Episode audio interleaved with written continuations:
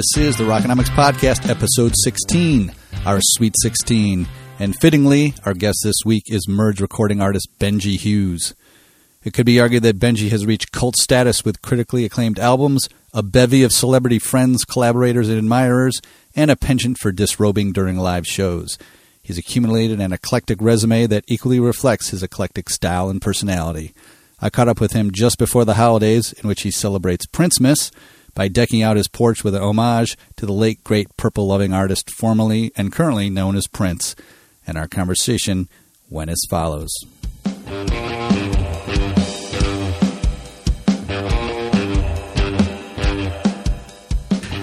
Okay.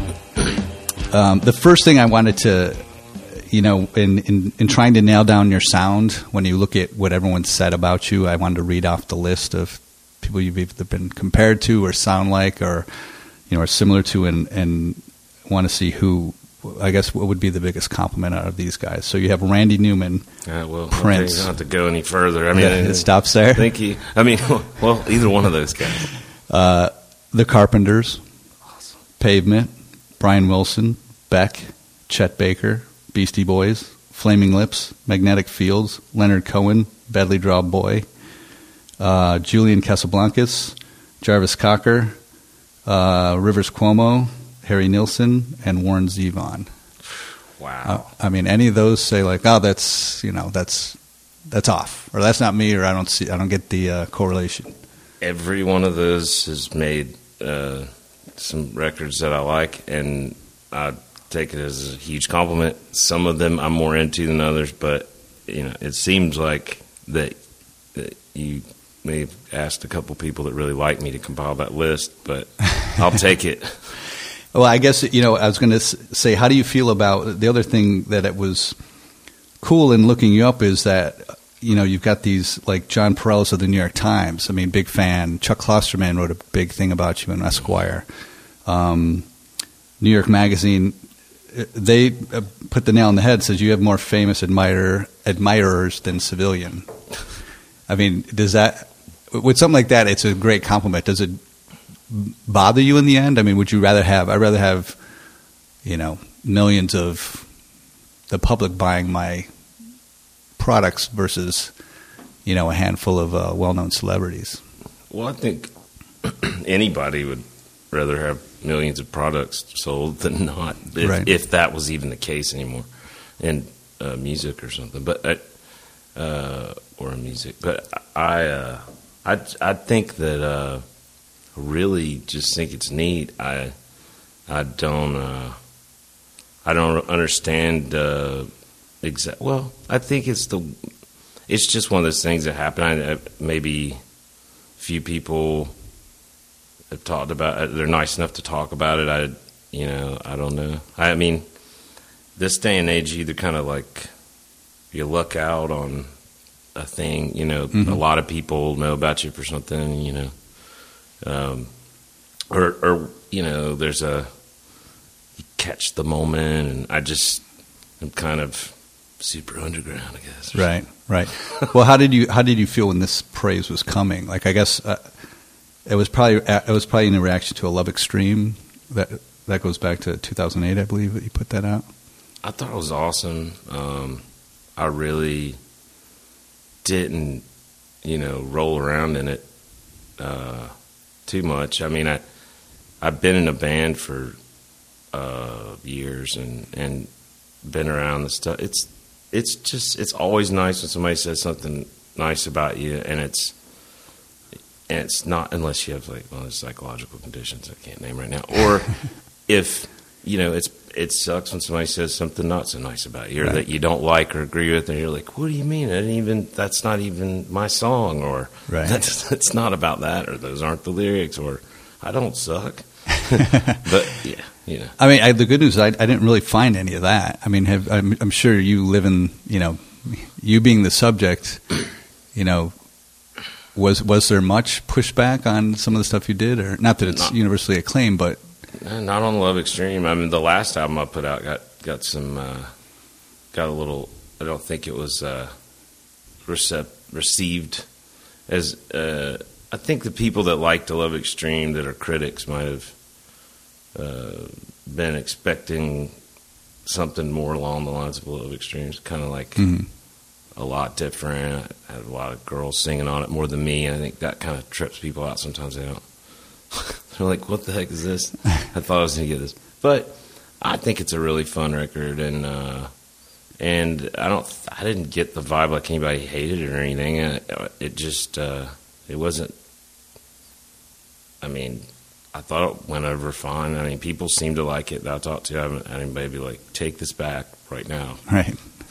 Yeah, but uh, I, I uh, yeah, I think that it's supposedly a good thing to not pay too much attention to to critics, Sure. because you know if you if you think that everything you do is awesome and maybe it's not, then you don't think about it, and then if you have done something awesome, somebody doesn't like it, it hurts your feelings, and you're just a drag. Right. It's like, dude, get over it. So, where did your uh, passion for music start? I mean, when you were a kid, was there anything profound that kind of, you know, so, so many people? You know, I was just listening on the radio today. It's like obviously the Beatles. If you're a certain age, you know that sets you off. And but um, my parents had a great record collection. Uh, I mean, for our, you know, s- status, you know, to have we weren't. Uh, they had a they had a decent amount of records and varying rock, country. Had good taste in music. My mother liked some cool stuff that the Cars and Talking Heads. Oh. My dad did too, but she had like she had a lot of those records that were it was great, the Police and all that, and um, and that was fun to listen to. And and of course, you know, Sly and the Family Stone. I'd put that on it.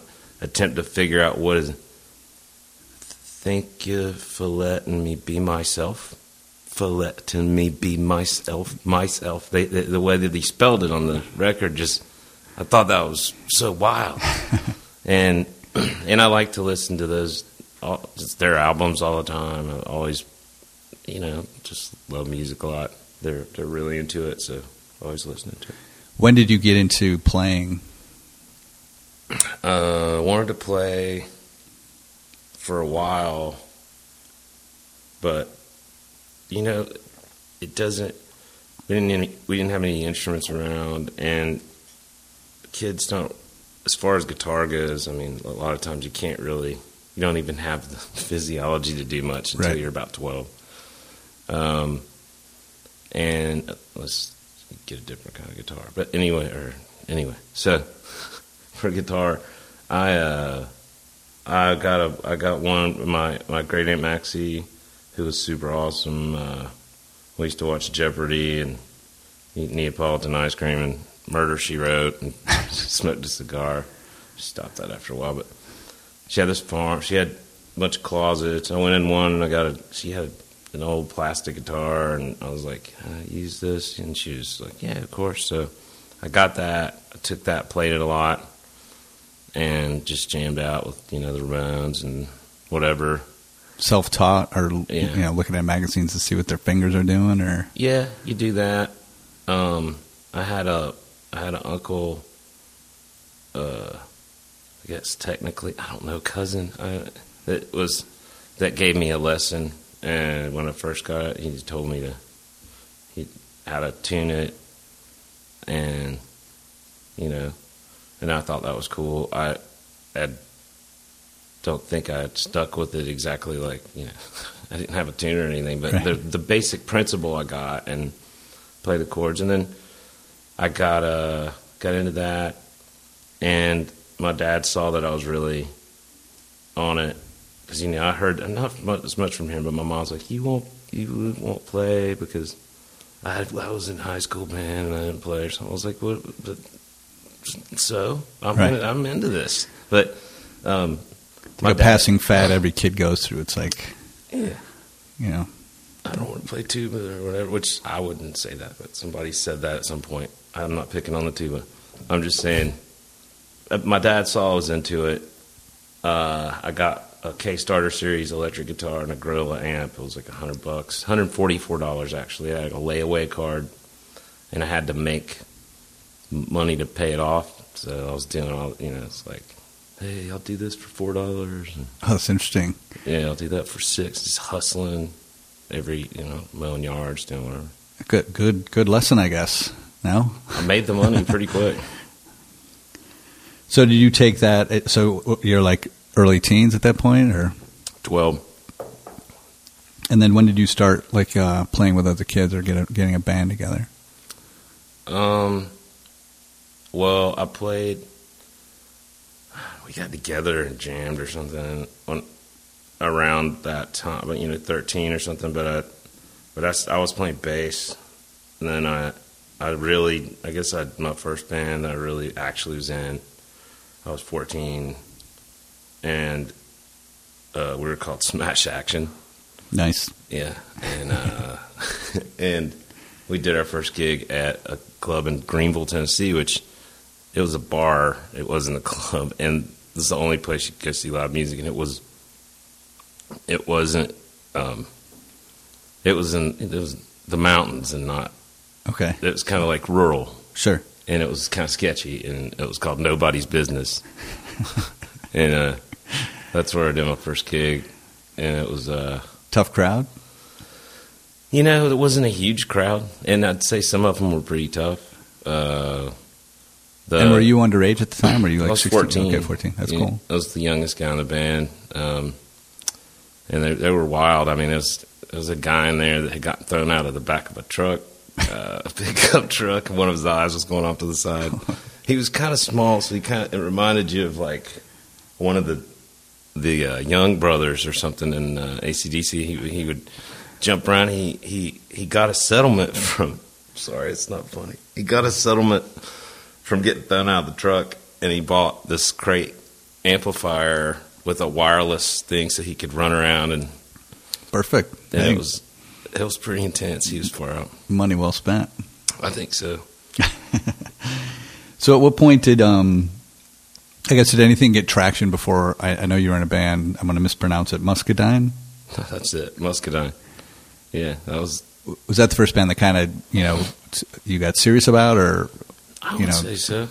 Yeah, I mean, there were there weren't many. Uh, yeah, it was the, right off the bat. We kind of uh, Jonathan Wilson. He's great. We're still good buddies. I hadn't talked to him in a while. But I guess the last time I saw him, he was he's playing guitar with Roger Waters right now. I'm on tour with him. Oh wow. But he's got his own solo albums that have come out and done really well. He's gotten a lot of press, uh, high, you know, high regards. He makes really good stuff, and so this guy and I, we hit it off right off the bat, and uh, it was fun. You know, we had uh, had some wild adventures. It was pretty pretty cool. Care to tell any stories about it? I mean, uh, Oh wow. Um, well, one time we were playing. I'll just leave out some stuff that might sound unfriendly, uh, although I know that's some of the best stuff.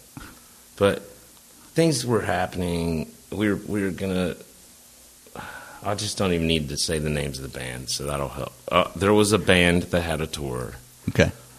and everybody in the band quit the tour, but uh, except like the one dude. So we decided to fill in for the band to do the shows as his backup band. Okay. And we did like a couple of shows, then he freaked out and quit. so then we posed as the band and did all the rest of the shows. But so we'd show the venue, they'd have the band's T-shirt on, but nobody in the band was in the band, and we just played our own songs. And we played like two of theirs. and Okay. said this is our new stuff. Were you doing double duty? Would you be like opening for yourself, or would you just play Yeah. one one set and be done with it? We had some people open for us. I mean, they weren't a really popular band. It wasn't like, it wasn't like, uh, it. It was just we, we didn't want to lose the dates, and we just thought it'd be a great chance to go and, and do this thing. And it was it was fun. But when somebody comes out wearing the name of the band's T-shirt, that's that's too much. I mean, I just remember that feeling. I'm glad you brought that up that's funny. Just going like us being like, oh, dude. Well, it'd be funny to see them looking at the if the band members were pictured on the shirt. Are they looking at the shirt and then looking at the stage and looking at the shirt, looking at the stage? basically. I'm pretty sure that, that at some point somebody, I mean, there was a, there were a few times I know that we got called out at some point by somebody that worked there, or was like, you know, "We know you're not." but it all worked out. Was that when you were uh, Muscadine? This was, yeah, this was Muscadine. This was uh, our original incarnation with uh, with a drummer that's no longer with us, and uh, he was a wild dude. I mean, got the fit the mold of the drummer. Missing some teeth, uh, super, super. He was like a real big guy, really over the top. Uh, but he was a sweetheart. He was just wild. Right. He was wild. So at, at some point, you guys signed to Sire, right? Mm-hmm. That was ninety. My notes say ninety six. It's around ninety six, I guess. Sure. Um, was that a good experience? Was that your first experience with a, a you know a, a label, or at least signing to a label? You know, I believe it was. And I had was, to think about it for a second. It, it, it was, uh, and it was really fun. I mean, that was when they were still throwing money around, and like they put us up in the Parker Meridien and took us to parties. You know, like Donald Trump's there, TLC's there, like Aphex Twin. That's cool. Richard, whatever. Are you it in New was. York or L.A. when you when you know when This you're was doing New all York. this? Yeah, Okay. New York. And uh, you know, I mean, it was crazy. Yeah, going to mega parties and getting riding around in cars and fancy dinners and and all that.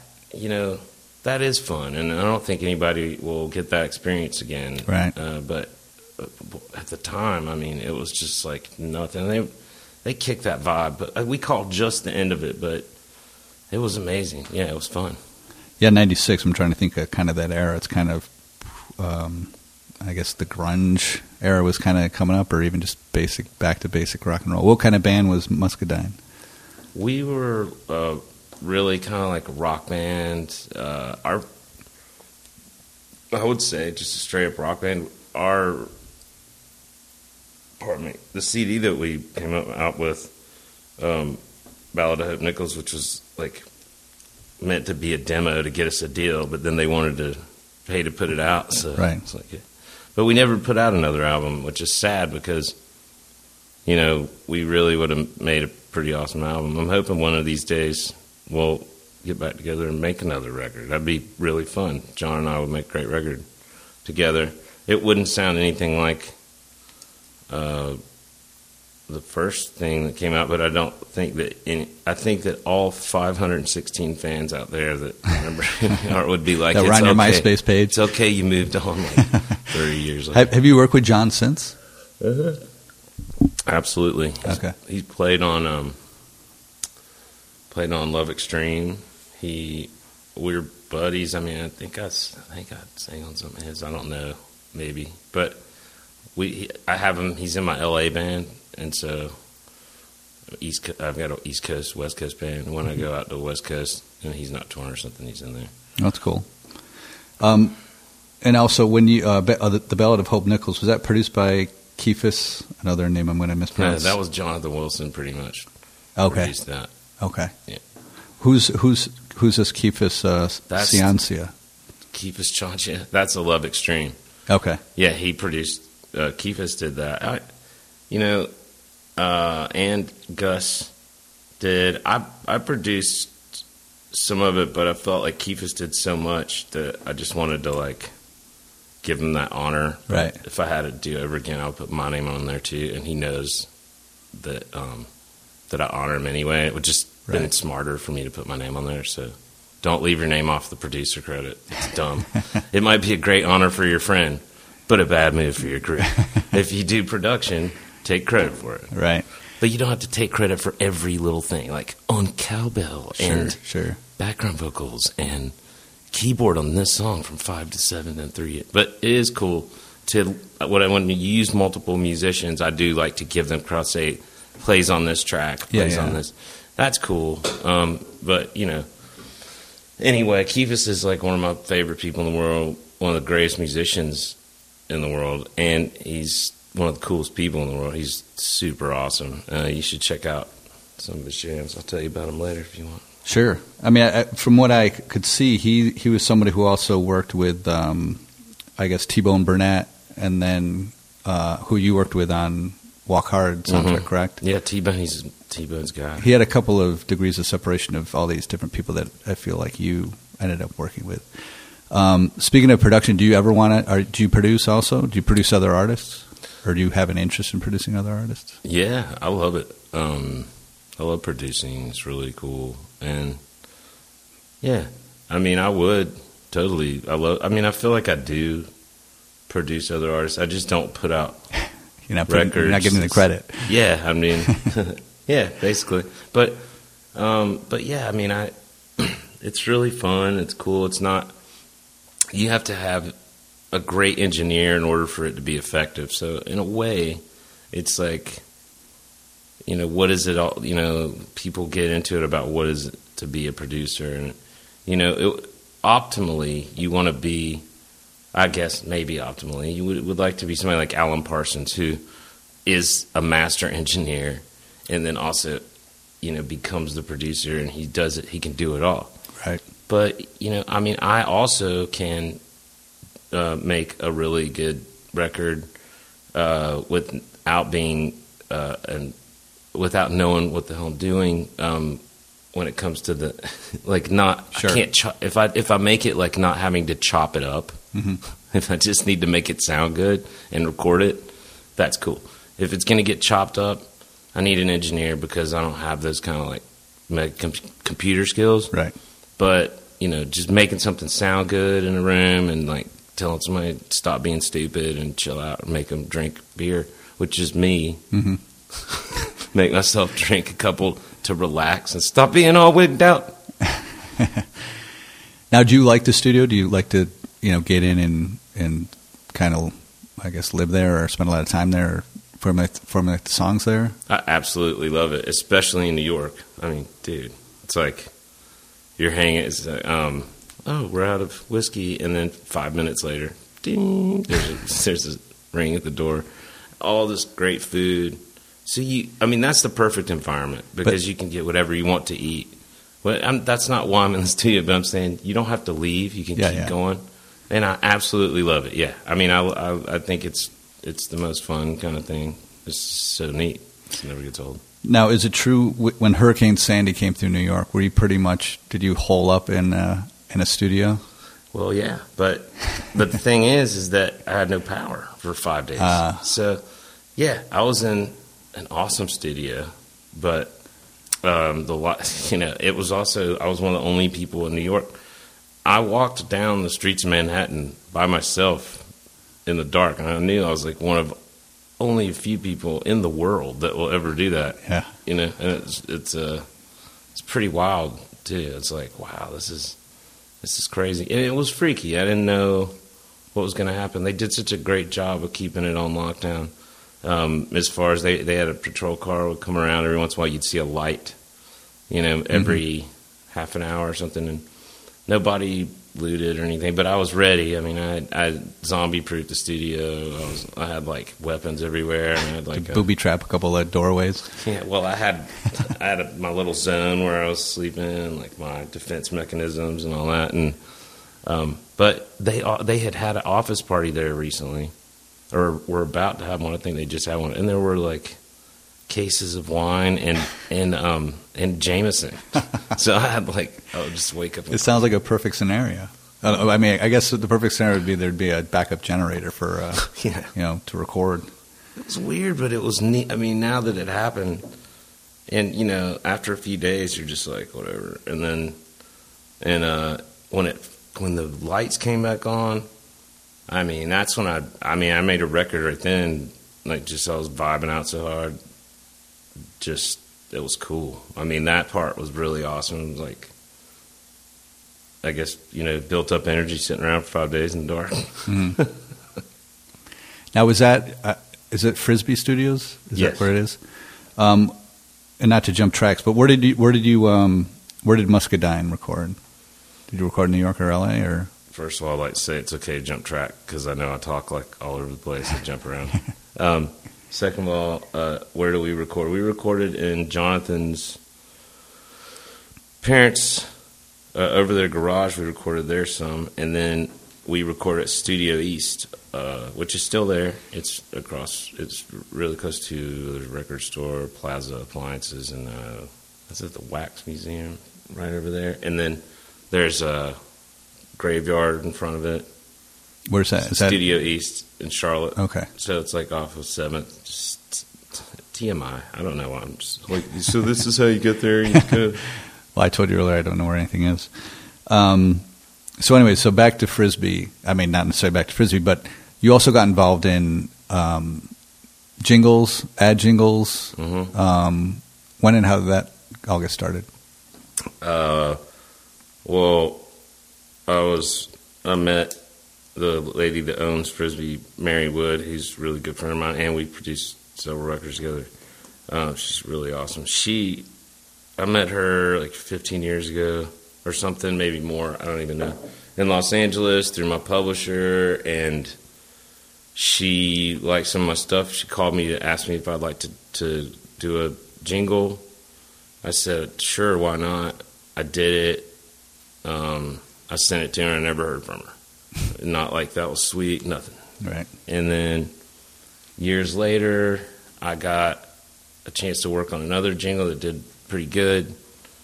And she heard I wrote it and sang on it or played on it and all that. And then threw me something else. And then I reestablished over time, over many years. I would take anything she gave me. And I slowly went from like where it would be like an email or something or like a a message to I could get to talk to her every once in a while. And you know, Yeah. it just slowly getting to where, you know, I didn't feel like in a position because I would land some stuff, or at least land in the top three of stuff a lot. So she, you know, it's like that's a good thing. A lot of times you send things out, and there's just so much going on in that zone. Right. It's not like here's this. You can have something really good Right. turn it in. It's like somebody's having a bad day and they changed the campaign last night. It doesn't, or they didn't change the campaign. It doesn't. It's it's it's a crapshoot. So people throw. You don't know how many houses are involved, how many artists in that house are involved. Right. They pull it all together and see what sticks because there's like three companies. There's the company, then there's the company that the Yeah. There's the the client. There's the ad agency. Then there's the Yeah, three, you know, music houses that are dueling to get the the you word. know about this. Yeah, that's why I asked. I mean, it's very it, it's very interesting to me because unfortunately, I'm the guy who gives like terrible feedback when we're looking for something that we don't know what we want, and we're talking to musicians who are like, you know, you're not doing us any favors. But I'm curious from your side of the fence, was it was it fun? Was it freeing? Was it kind of like you know, not that you didn't take it seriously, but you, where you kind of you could kind of let your guard down and fuck around a bit? I think it's great. I love it. I mean, I, that's why. I mean, it's just the, it's like one of the most fun things to do. That's you get to be in the studio. You get to totally goof off. Um, I mean, it's serious, but it's serious as much as you need to come up with something that sounds like it's coming from somebody that's not so serious. I mean, you, Right. unless it needs to be, and it usually Yeah. doesn't. You need to just do your job, vibe out, and that's why people, you know, the theory behind having drinks and snacks and ordering out lunch for musicians in a studio is all to make the vibe comfortable so people can relax because this is entertainment. You know, you, Yeah. now we will entertain. Now you will go into the box and do the thing. So it's all meant to for that. So being in an environment where you're supposed to be relaxed is great. And you know, yeah, I think there was plenty of change. There, the, there were a few. There's a few clients that that you would know. There's nothing that you can do, but you just have to do it, and like that would be weird, especially if they were repeat offenders, and it would be like, okay, we're in for it. Okay. This is going to be we're not going to get the gig, Right. but we're going to work five times as hard to get the gig. How did you get involved in, you know, writing for? I know you did TV shows. Um, you did Walk Hard. Like, how did that did that stuff come through some of your commercial work or your connections to the commercial work? Or Uh, that Walk Hard came through. Uh, that was that's just L.A. I was out in L.A. and uh, there's a scene going on out there with some folks. My buddy Charlie Wadhams, uh, think was was reached out to me and said, "I would gotten a script too for that from one of my buddies in that circle," and Charlie said, "Well, I want to do this." I think that's what happened, but I do know that Charlie. I had looked at it and I didn't really. Nothing was popping at the time. He knows where my headspace was. But Charlie came over. He's like, "Let's work on this country song," and then like that, it happened. It was one of those, which is great. It's like, hey, well, this is how you do it, you know, because I love country. So, Excuse me. and then he worked a lot more on it after me. Was it Let's Do It? Yeah, Yeah, it's such a funny song. totally. That was a good movie. Did you like the movie? I thought it was really funny. Um, another thing I want to ask you in this whole world, I guess, even you know, kind of back to advertising. I also saw that. Did you write with or for Alice Cooper at one time? I did. Do you kind of would you approach him in a similar way that you would approach a brand? I mean, I feel like he has a brand. He's like this vaudevillian horror show. Do you do you kind of write to that space, or are you just trying to write, you know, the best you could for, uh, you know, what was what kind of context you give him, He does or, or have a, approach that? he does have a brand, and I think that it will be impossible not to think about that. I mean, you know, the what I was a huge fan growing up, I still am. I suppose always will be. The I I you know was super freaked out. I was excited about it. He, you know, and this in the song that actually ended up coming out, there were too many people involved in that, and you know, I wasn't stoked about that. But as as I could have been. I mean, I'm just saying, like I didn't feel like it got. I thought it was could have been a cooler. My version of it without 82 people in it would have been a little sweeter. But um, he is a really interesting, interesting person. A really uh, kind and thoughtful. He's a good dude. He's maybe weirder in person than you could ever imagine him being as Alice Cooper. So like the real guy is just he's odd. Yeah. I mean, he, but he's odd in a way that is sweet. Like it's not like I don't even know what to say because he's he's really cool and like you know super smart. He's a great lyricist, um, but he you know he's he's just a cool guy, but he's just different. Mhm. He's definitely got like this thing going on where went to his house and stuff. It, up in his uh, up in his uh, top of his house, he's got this wild Arizona like sweet looking seventies out crib that it's like space looking thing, Uh, sort of. It's like neat kind of architecture, uh, whatever. He's got this dome thing at the top, sort of, and I'm not describing it worth the heck, but he he has all these pictures up there all around the room. It's just a circle at the top of the room, and it's just everybody that's ever been famous. That I mean, Frank Sinatra, Elvis. You Are they- are they pictures the with him? Pack. Yeah, it's him with him everybody. with- Yeah, but I'm just not even naming. Yeah. I can't even think of it. It's Sure. like Lucille Ball, like just everybody, and it's so cool. And you know, oh, we started writing a song about that. That was really neat, and we we wrote some cool stuff that we never really got to work on more. so you collaborated. You sat with him and Yeah. did some stuff. That's cool. How did that come about? Um, that was through a publisher. Um, my publisher at the time, which that was the thing he was great at, was introducing cool folks to other folks. But yeah, that was that was a great experience. I wish that uh, we could have, you know, more could have come of that because there was some really, really good stuff happening. Uh, but you know, I don't know where it is. I, I, uh, I do know that he took me for a ride in his. Uh, he just got one of those sweet. I think it was. A, I want to believe it was a Challenger because I love those. And we got in that, and he drove into Cooperstown, where like he has a barbecue place, and all the chicks have that Alice Cooper makeup Oh, that's awesome. And That's part have- of the. That's part of the shtick at the barbecue place. Yeah. that's awesome. like killer brisket. he was, and it was like this prototype ride, and we were riding down the road, and some rock flies up and cracks the windshield, and he like didn't even bat an eye. Of course, I mean he's just way too cool for that. Like, but you know, it was just it was neat. It was a sweet ride. Dodge. It's mu- Dodge. We're sponsored today by Dodge Challenger. Although it could have been a Charger, but it looked really sweet anyway. I think it was Charger. He's um he must be he must have something coming out because I heard him the last couple months. He's been on a couple of podcasts and just what you said, like the, he name he dro- he drops these names. Like how the hell does he know these guys? I mean, he's been around a long time, but it's funny. Just to your point, He works hard. He puts out a record all the time. He's just on it, and he's he's cool dude. Straight up. um, who else? Uh, who else have you had the pleasure of working with or hanging with? Um, Burt Bacharach. Oh wow! Would you? I mean, that's a that's a legend.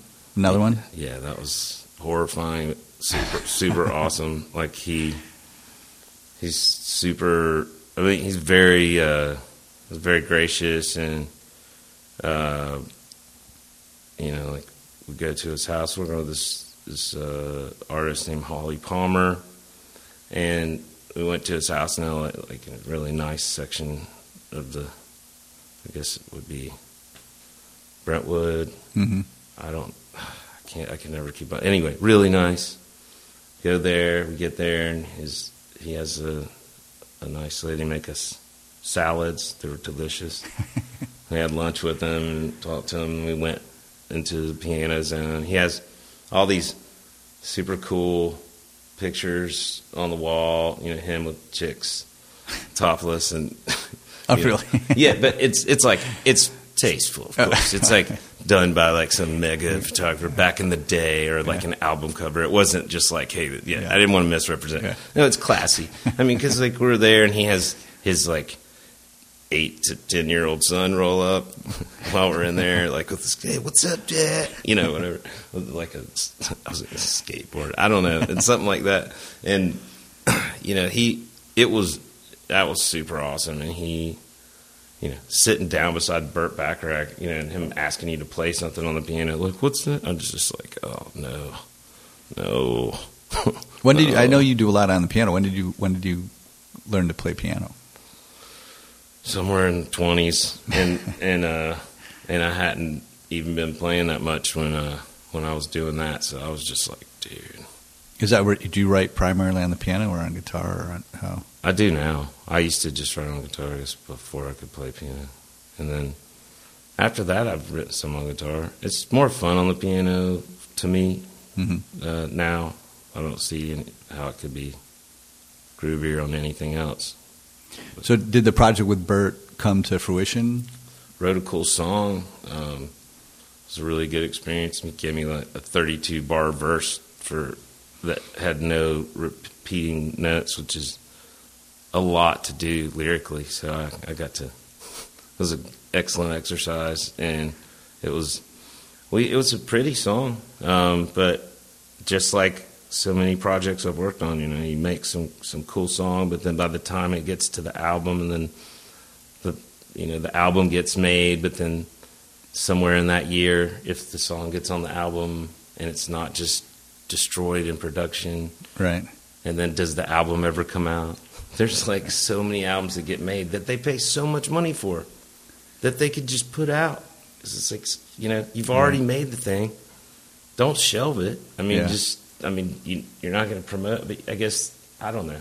I, I don't. I don't think I really realized that it's a lot like the movie system. It's like they hired all these people to write scripts and rewrite scripts, then they shelf, you know, seventy five percent of it. I didn't realize song, you know, the song industry is kind of the same way. Oh yeah, so many records. You know, you you make a and it's even wor- worse now. People used to use the same song all the time. They still do. Mhm. It's just so many cooks in the kitchen.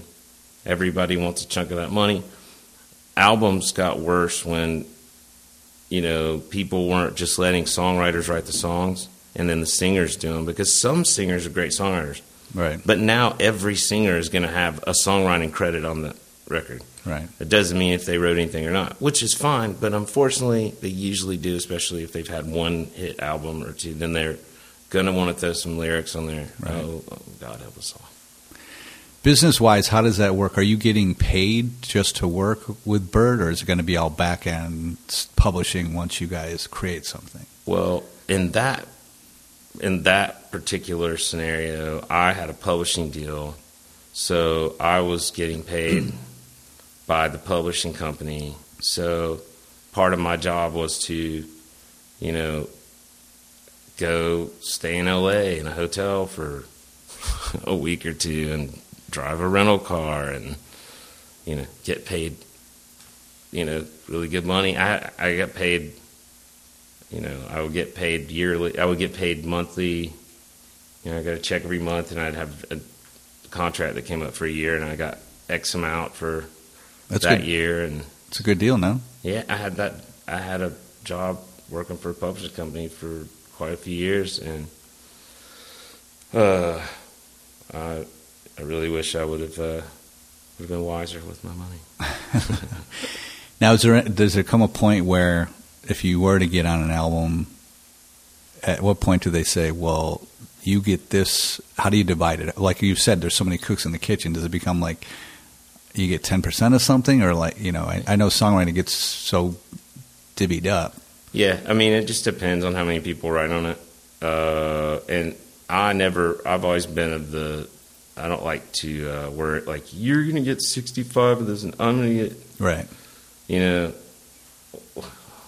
33, and then we're gonna give him two, and then Right. uh, I think that uh, it's pretty much you know whoever's in the room is like third, a third, a third, three people, and then when you're and then that's a super complicated thing depending on on, on your uh, publishing deal. So it's kind of like it, then it ends up being like if you have, let's say you have, you wrote half of a song, you, you're splitting it 50-50. So then, so that 50% of you have of that song, there's 100% of your writer share and 100% of your publisher share. And so so so then you so you've all of a sudden turned it into percentages of your 50%, but Okay. it's 100% of your writer share of that 50%. but then you could sell it's easier to sell 50% of your publisher share of your writer share Oh my gosh. than it is to sell 100% of your writer share uh, to for 50% of the writing share. Yeah. You, So- lo- you lost me. but I could. say I mean, my personality. If I was a songwriter, I would be like. I don't care. I don't care anymore. Like I can't be bothered with it. I'm sure. You know, once you're trying to make a house payment, it's like okay, I can be bothered with it. What's the? You know, how am I getting screwed again? But oh my gosh, I never realized how uh, how difficult. You just go, thank you for giving me a job writing music. Right. I'll take it. and then worry about it later. It hopefully you have that problem. If you have the problem of arguing, uh, you know, being pissed off that you only got Right. you know, I should have gotten five more percent, and you know, now I can't buy four houses. Like, you know, too bad. Were you ever brought in as like a? I've got this quote, a song doctor. Were you ever brought in like, hey, we got this thing. It's just not. You know, after the second verse, it's just not happening. Oh, totally, all the time, and I did great work, and I, but I haven't had. Is that any- stuff pretty anonymous though? When you when you come in at know a certain juncture? I think so. I mean, yeah, it's kind of like. I guess I ask because I'm like, who did you have any? Uh, you know, can you drop any names? I mean, I wouldn't. I would say sometimes that kind of stuff is like, if it's a friend of yours or something, you might just throw that that way, or you'll, you know, maybe you get treated with a really good dinner and Right. nice bottle of something. You come over and tinker around on some instruments in the studio, and something goes the way that it wasn't before. I think more, you know, a suggestion on a lyric thing or something. You know, somebody's got their, you know, beating their head against the wall. Right. And it's like, you know, I want write a word, take a third. That's actually what. Uh, there's a publisher of mine that used to say that all the time, and that was his philosophy: write a word, take, Take a, a third. third. I don't concur with that. I think that that's wacky, and I think you know, just you know, Well, I remember the story of uh, "Take It Easy" that Jackson Browne wrote, and then Glenn Frey wrote. I'm standing on the corner of Winslow, Arizona. That one, either that phrase or that verse, and you know, much like you're saying, I think he either got half or a third, or I mean, that was a he he seems like the kind of guy would say that's probably where that came from. Write a word, take a third. but I will say this: if you if the word that you wrote for the song was Macarena, hey, Hey. well maybe Hell yes. I mean- you deserve everything you get in this world and the world after. um, so, I mean, it seems like you've been exposed to a lot of great uh, experiences and stuff. Uh, were you ever? I mean, did you play certain venues that were really cool, or were you ever on, you know, Letterman's or the, you know, what kind of opportunities were afforded you when you were, you know, in the thick of things? Whether it was back with, you know, Muscadine or after your, you know, your the albums you're doing now. I mean, we, I played on uh, Jimmy Kimmel once. That was really fun. Uh, What's that uh, experience like? It's just kind of you shuffle in, you was really sound cool. check, or Yeah, I think so. Well, then you wait around in the green room. let me think about that for a second. Oh yeah, I think we got a little sound check. It goes pretty fast, but that, yeah, there's the green room, and then they treat you really good. Uh, somebody's taking care of you, telling you when everything's going to happen, and uh, it's a really neat experience. I mean, it's it's wild. It's nice and cool in there, and uh, it's just Like cold, like they Yeah. keep it really cold with all the equipment or whatever, maybe yeah. cameras.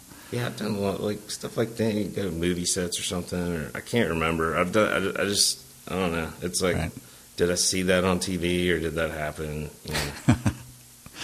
What about opening for? Did you guys in your career have you opened for anybody that you, you know, yeah, write I've- home about? Yeah, I've opened for some pretty big acts. I can't remember some of them right now, but I would say um, I know that uh, Sugar Hill Gang. Um, oh, Frank Black. Uh, some I know like a couple. There were a couple bigger things. I can't. I'm just zoning on it right now. Jenny Right. Lewis. I did a tour with her. That was really cool. And you worked with her too, didn't you? Didn't Yeah. you sing on her album or? Mm-hmm. That was cool. She's cool.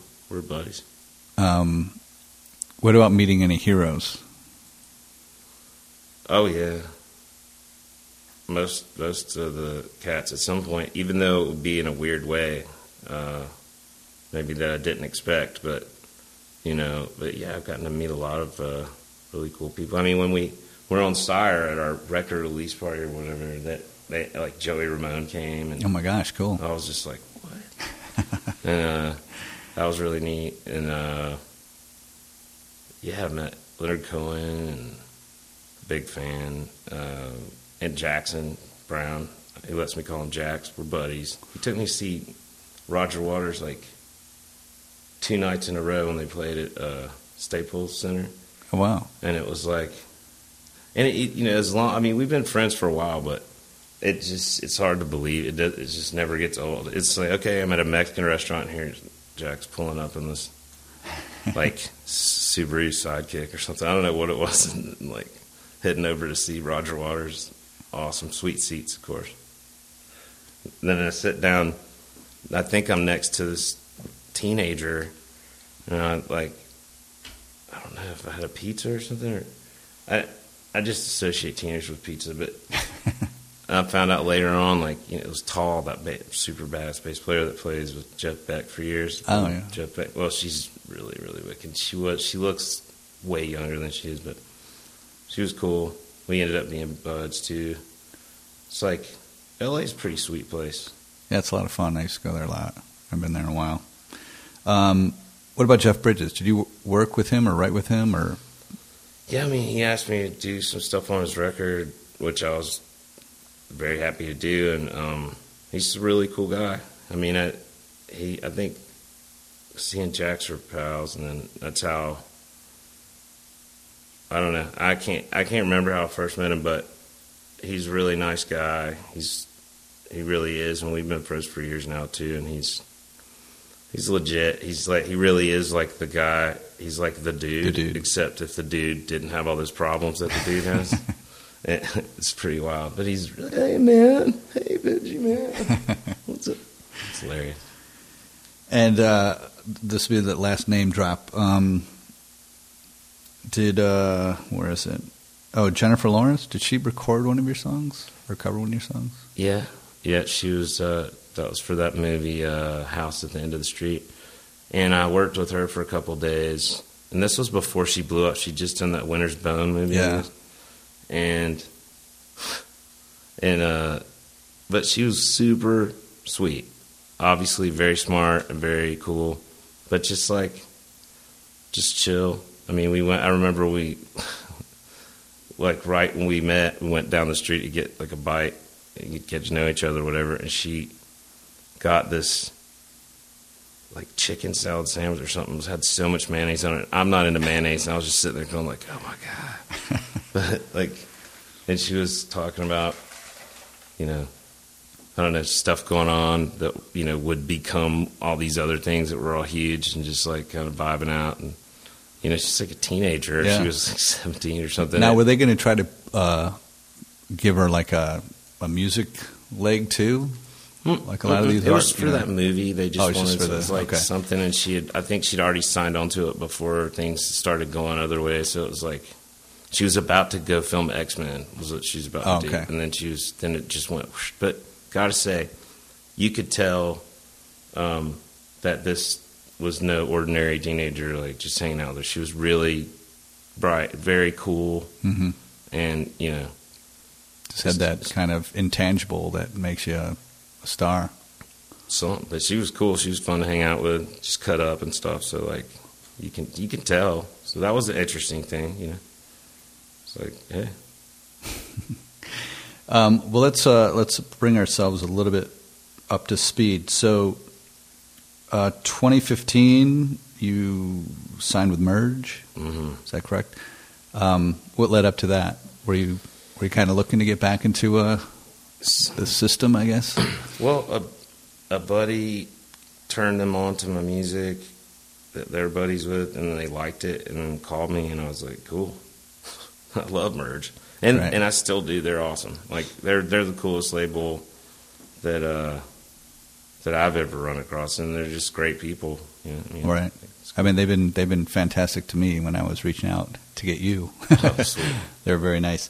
Um, but that that makes me think of another question back to a Love Extreme, which seemed to be you know uh, hugely popular with so many people.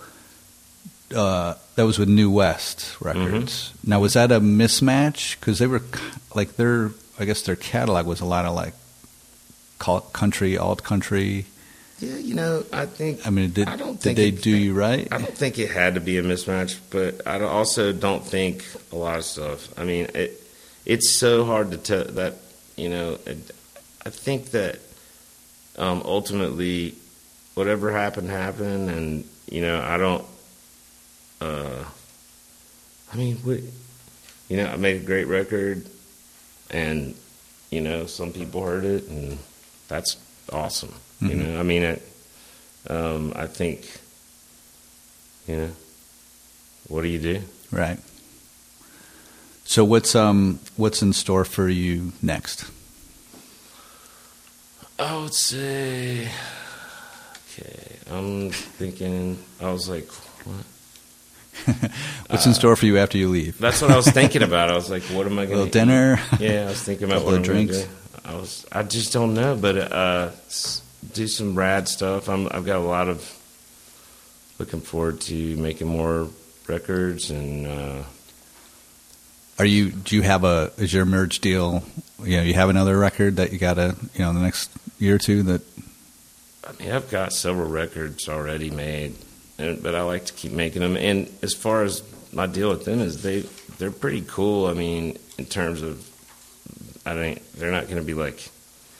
I mean, I don't I don't think of it like that. You're that- not on that a schedule. They're not pounding down your door to No, they're just they're really deliver. they're really like cool. I mean, they're artists, so they understand what the you know. We we talk on the phone about stuff. It's not like like a lawyer or something getting attention. Like you just you have two months to deliver the thing. It's kind of like everybody. Hopefully, in in this case, certainly, but hopefully, in any case, the artist and the label would work together and not worry about specifics. I think those are there just in case you run into like somebody that's a drag or if you're a Boyz II Men or something Right. and they need to have another Boyz II Men single right now. Right. Um, you bring up a point. What ha- you do have a couple of unreleased albums, right? Or Mhm. um, I have a note about a, a piano ballad record that Bill Bottrell produced, Mhm, that's good. I did that for New West. That was the first record that I made solo. and that never they never put that out. No, I it's pretty. I mean, I would if I just uh, I would probably snip a song or two off and switch them around like this. I'm doing hand motions, just moving track placement slightly. Maybe just snip. There's like one, two takes I don't like on there, but it's a really pretty record. I would be fine with putting it out. Um, uh, and maybe one day we'll do something like that. Uh, maybe I should give them a call and say, "What's up, guys?" Um, but you've never had. I mean, what was the? Was there a final word on that, or just they? You don't. You obviously don't own. That's you never. You don't own the masters. Uh, I don't believe so. If if you think about it in terms of, you know, I, I mean, I don't think so. I mean, I could, I could, at some point, get them. Um, if, but I don't know. I mean, I don't think I do. I haven't looked at it in a while. Is it possible that I they have reverted to me at this point? I, I have no idea. It's, it's been in. It's in your unopened mail. It's, you raise a good question. Um, well, I can. Uh, I, I end every show with the same five questions it's called the final five. So let's uh, let's move to that. Um, the first question is: uh, What music-related possession has the most sentimental value to you? I would probably say um, my guitar, Baby Kicks, that I just got not that long ago and haven't played that much. Mm-hmm. But it's so awesome, and I just feel like this is the one. What kind of guitar is it? It's uh, it's um, it's a can't remember what it's called now. It's uh, it it's it's old school, and I'm zoning on the name. It's not a Silvertone, but it's a Kay. It's a Kay. it goes back to your. Uh, yeah, what, I was about to what say. was your original one called? Your uh, $144 one. Yeah, I think it is. A, maybe it's not a Kay. Is that's too crazy? Could it be a Kay? Every kiss begins with Kay. The Kay Starter Series. It's the Kay uh, Master Series. Yeah, it's a beautiful guitar. It's really cool. But anyway, I, am just I, I love my piano. I, it's a it's a Wurlitzer piano. It's nice. Um, uh, but I, I really think, and I love my, the guitar I got right now. Is, but this is the thing: don't get too attached to musical instruments because, like when Peter Frampton thought he lost his Okay. guitar, and then somebody had stolen it, he thought it was exploded in a plane crash, and then he got it back 30 years later. It's like the lion that hasn't seen the person and touches their face, but he thought he couldn't play because he lost his instrument. And you, you got all, Yeah. most stuff I ever like gets stolen or broken or something. So I just go like, oh well, there's other stuff. But yeah, I like my instruments. I guess. Throughout your career, have you ever, ever had an endorsement deal or had, you know, free strings at least? I I don't think so. I mean that was, but that's not because it couldn't have happened. And I know that Adidas gave me a bunch of stuff one time. Adidas? Mhm. But what, what were you working on at the time? I just think somebody was cool at Adidas and was like, "Come get all the stuff you want." That's cool. okay, uh, question number two. If I gave you a million dollars to give to charity, who would you give it to? Um, I would just probably pick pick a few musicians that I was buddies with and and uh, that I thought would do really good work, Okay. and maybe take that and turn it into you know something for charity. You know, Uh-huh. uh, if if if I had to do some more traditional work with charity, um, does it have to be one charity? It could be several of them. Uh, I, for the question, I say one. Just to, Okay, that's cool. Um, I guess it would probably be the Arby's Foundation. What's that? I don't know. I'm just making that. There's a McDonald's house. I just giving giving roast beef to uh, under or underprivileged. oh God. Oh yeah. I mean, I I don't know something. that would be a good scam, though. It's like you've heard of the Ronald McDonald House. This is the Arby's Arby's Foundation. Yeah, it's. I would definitely. It would definitely be something to do with like you know, children that were, you know, Disadvantage. disadvantaged. You know, yeah, totally. All right. Uh, question three is what would your walk up music be to the pearly gates? Do I want to be a little bit humble, or do I want to just turn up the juice and be like, What, you, you can name Well, one for each scenario. I'm gonna get in either way, right? yeah, I think it's it's looking good, as I've said Yeah. before. This is it. Kenny- This is it. Kenny Loggins with uh, This is it. Kenny Loggins and Michael McDonald. This is Yeah. it. I like that. Um, and the flip side of that, question four is what's stuck on repeat in hell? Oh wow. I would say like some real well I was gonna say like some super like uber whatever hardcore mega metal that like is just mega bombastic and Mhm. and over but then at a certain point that can kind of become like white noise Yeah. so that might not be as bad as it seems right off the bat. Um, this, I don't know. I mean, there's a lot that's pretty bad. What, what's yours? Uh, American Pie. I'm gonna go with that. I'll second you on that. Well, it's funny when we first spoke on the phone. I could tell you've you've got a good appreciation for a lot of like you. I, I think you don't you find the good in a lot of music. Is that true? Oh, absolutely. Um, and I read somewhere you really like the song "I Can't Wait" by Nu Shooz. Yeah, I love it. I love that song too. That's funny. I used to I used to DJ in college. I used to, have it all the time in my in my dance set when I ran out of uh, other stuff. I gotta try it. I'll never forget the first time I saw Andy Dufresne. I'd like to tell you this is just left Andy alone. Prison's not a pretty place. What's that from? Shawshank Redemption. Oh, okay. It's totally murdered the dialogue there. Sorry. Uh, last question is your most memorable live music experience. I'd have to say playing. I'd have to say playing on the pier in Wilmington, and then everybody turns around to look behind us. Like it's like 150 people, and then I look, turn around and I see a freaking UFO over the ocean. It's all beautiful at night, and there's a UFO, and there's a whole pier of people that saw it with me. So I don't have to be like, "I saw a UFO." Nobody saw it. It's really crazy. Did you discuss it with people afterwards? Or? Hell yeah! I talked with like fifty people or more about it. For you know, like, what did you see? You know, like it when you have something like that happen, and you've got that many people that are seeing it, then it's good to go ahead and Was it was it nighttime or was it yeah, dusk? We or we started playing when the sun was going down. It was really the most beautiful gig I played anyway because it's the pier, the the place that we played is delicious food, like you know, eat shrimp and all that jazz, and and uh, crab and uh, you dig uh, like beach drinks. It's uh, Ocean Grill and Tiki Bar, um, and uh, and uh, and it wasn't. Did I say? Yeah, yeah. It's it, it's it's called it's it's not called Wilmington technically. It's something Beach, Carolina Beach. Okay. Sorry. So got that out of the way. And yeah, it was a beautiful day anyway. And then the dark comes down, and it's a beautiful night. And then, bam. So what would you see? Describe what you see.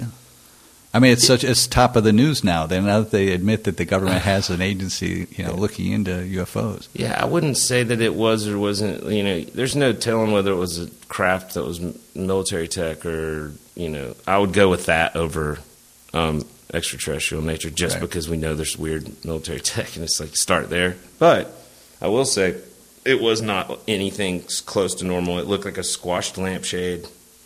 It had de- def. I mean, it was out over the ocean, so there's no way to tell how big it is hmm and it was it had defined corners. So think about like a lampshade squashed with the So typical lampshade. It's like a square with the sides like this, but defined, so you could see. It wasn't just all Right, fuzzed right. out. Light doesn't do that. And then it just whoosh, it either went straight ahead on a plane away from us to where it was gone, or it flashed out Holy right cow. there. You can't tell because of how that light thing works, but it was definitely awesome. and did uh, at the mid, so this is the middle of a show. Yeah. I was like, why is everybody, I'm singing, why is nobody looking at me? Why are they Oh, looking, that, you know? And I, I was having to deal with that. why is nobody looking at me? And I'm singing the song. so I turn around over my right shoulder and, How funny. What about um, what about another artist? Do you have any memorable seeing another artist play that? wow, I've seen you Willie Nelson play a lot, and I've always enjoyed that. Um, or you mean playing a show with Willie? Yeah, playing a show, or I guess some, you know someone in your position too might have had a privy to have a private, you know. Oh, yeah. it's like Burt Bacharach singing yeah, "Happy Birthday to, see, You."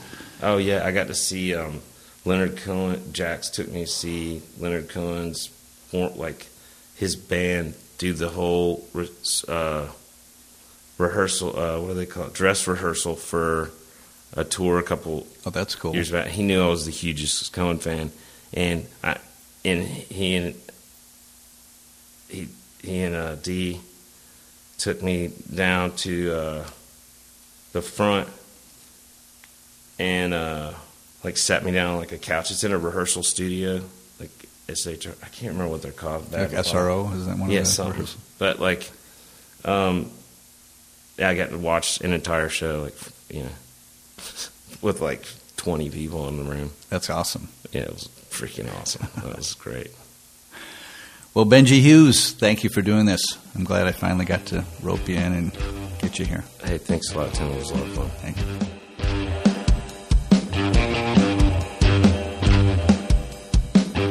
All right. Thank you, Benji Hughes. You can find Benji on mergerecords.com and both his albums, Love Extreme and Songs in the Key of Animal, on your favorite streaming platforms. Or better yet, just Google Benji Hughes, that's H U G H E S, and go down the rabbit hole of articles, music, and music videos you'll find on him. It's worth the trip. Pun intended. We'll be back next Tuesday with an all new episode, so we hope you'll join us then. Spread the word about us to any music loving friends and follow us on all the social media your kids used to love, but we, the parents, made uncool. Until next week, good night, Cleveland.